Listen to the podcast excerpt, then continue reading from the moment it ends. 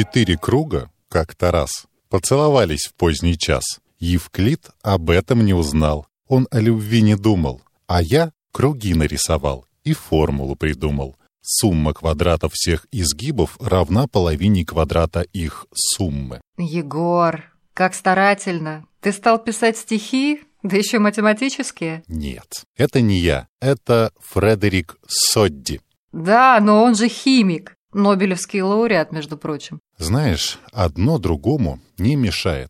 Этот уникальный человек еще и в экономике свой след оставил. Но главное дело его жизни, безусловно, изотопы.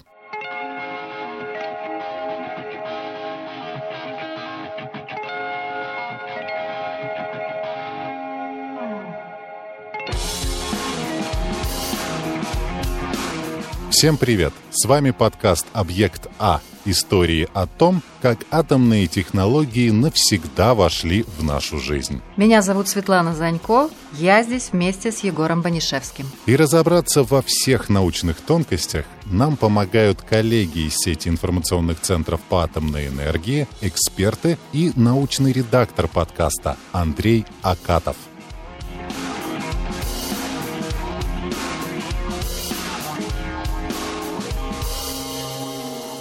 Итак, изотопы. Как так получилось, что их открыл Содди, а не супруги Кюри или Резерфорд, куда более зрелые ученые? Слушай, а кто сказал, что Резерфорд или Содди не работали вместе? Вот, к примеру, ты знаешь, что как раз в лаборатории Резерфорда все и началось. И случилось это в 1900 году когда выпускник Оксфорда, Содди, искал работу. В Великобритании не было вакансий. Фредерик даже решил ехать в Канаду, чтобы устроиться профессором в университет Торонто, но и там его не взяли, вероятно, из-за отсутствия стажа. И на обратном пути в Лондон Содди решил заехать в Монреаль, где работал Резерфорд. И вместо профессора университета Торонто он становится лаборантом в университете МакГилла. Ммм, как любопытно. Химик Содди начинает работать в лаборатории физика Резерфорда, да еще и с таким понижением в должности. Не профессор, а лаборант. Да, причем тогда Резерфорд не был такой суперзвездой, как мы его сейчас знаем.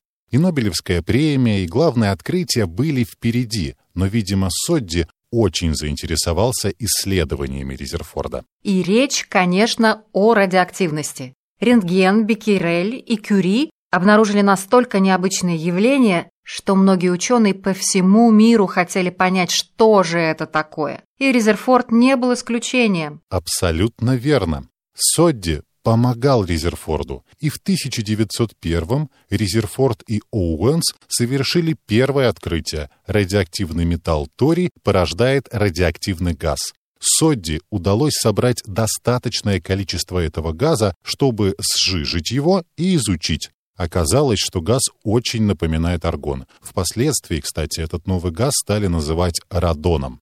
Получается так. Один химический элемент превращается в другой. Это прямо алхимия какая-то. На этот счет есть воспоминания самого Содди, как раз про эту алхимию.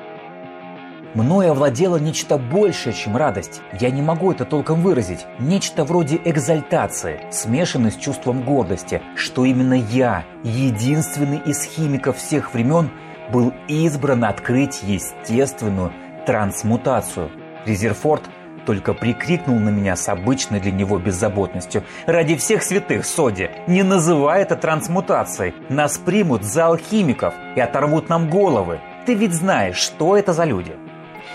А, слова справедливые, и мне кажется, что это он о журналистах. Не только о журналистах. Наверняка это про консервативных ученых и про предпринимателей. Кстати, в английском Глазго вскоре появилась компания, которая обещала из свинца делать ртуть и золото. Да, смешно, смешно, но давай вернемся к науке. Итак, Содди и Резерфорд открыли, что при радиоактивном излучении из атомов вылетают частицы разных масс, в результате чего один элемент превращается в другой. Но это же не изотопы, с которых мы начали. Нет, не изотопы. Но есть еще одна ремарка. В 1908 году Резерфорд получил Нобелевскую премию по химии. как раз за изучение распада радиоактивных элементов и химии радиоактивных веществ. Нобелевский комитет в число лауреатов Содди не включил.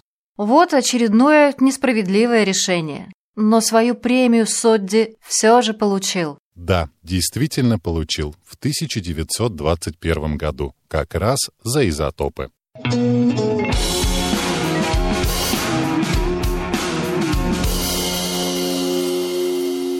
Итак, 1903 год. Содди получает приглашение переехать для работы в Глазго с Уильямом Рамзаем, известным шотландско-британским физиком и химиком. Через год он получит свою Нобелевскую премию по химии за изучение инертных газов. Рамзай не мог не обратить внимания на Содди. Ну, конечно, ведь Содди открыл новый инертный газ – радон.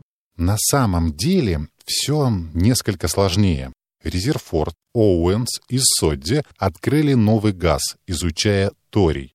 Резерфорд называл этот газ эманацией тория. До них Пьер и Мария Кюри, работая с радием, тоже отмечали, что вокруг него есть радиоактивный газ, но они думали, что это радий делает радиоактивным воздух вокруг. А еще был французский химик Анре Луи Дарбьен. Он открыл и изучил актиний и тоже зафиксировал эманацию в форме газа. Как раз Уильям Рамзай с Робертом Уитлоу Греем доказали, что все это один и тот же газ, и случилось это в 1908 Правда, они предложили назвать газ нетоном, но в таблицу Менделеева он вошел под названием радон.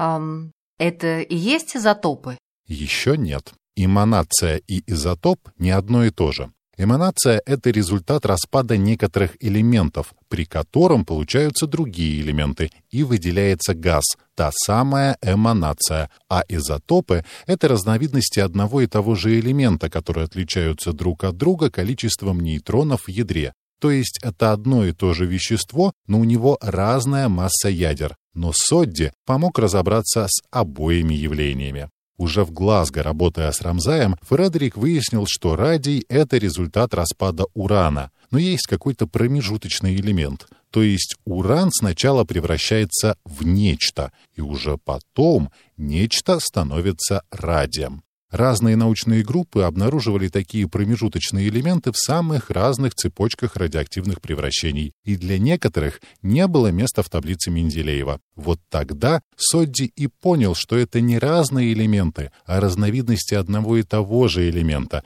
поэтому им не нужно отдельное место в таблице. Вот, наконец-то, дошли до изотопов. Да, в переводе с греческого «изотоп» — это «одинаковое место», но Содди не просто понял, что есть изотопы, но и сформулировал закон радиоактивного смещения. При излучении альфа-частиц происходит превращение одного элемента в изотоп другого элемента, расположенного на два места ниже в периодической таблице, а бета-излучение вызывает смещение на одно место выше.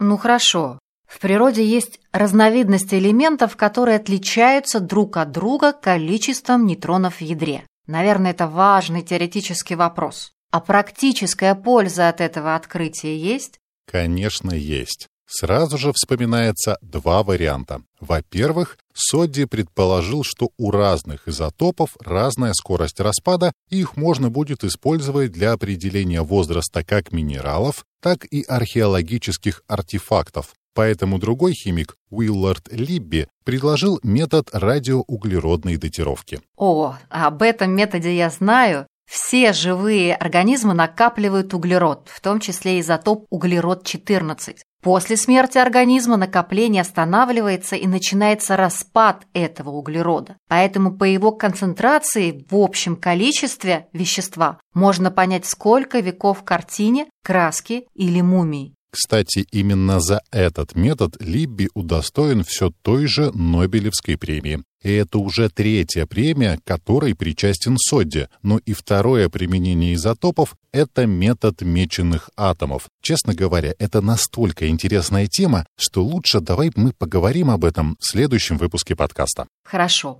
Но тогда давай вернемся к математическому стихотворению. Что это было в самом начале нашего разговора? Дело все в том, что Содди был очень нетривиальным человеком, и по разным причинам в 30-х тема радиоактивности ему стала неинтересна. Причин действительно много, но главное, он стал заниматься экономикой и математикой, и стихотворение, которое я зачитал в самом начале, это его вариация теоремы Декарта. Доказательство теоремы он изложил в форме поэмы, которую назвал «Точный поцелуй». Более того, поэма была опубликована не где-нибудь, а в журнале Nature в 1936 году. Но описывать теорему я не буду. В геометрии все-таки лучше использовать чертежи, чем давать описание. Ну, тогда давай прощаться.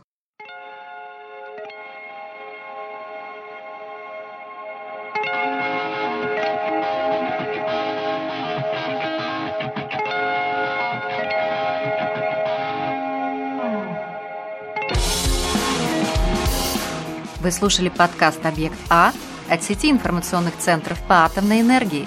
Над выпуском работали Максим Гревцев, Андрей Акатов, Наталья Фельдман, Аревика Копян, Алексей Боровик, Илья Земцов, композитор подкаста Игорь Чуриков.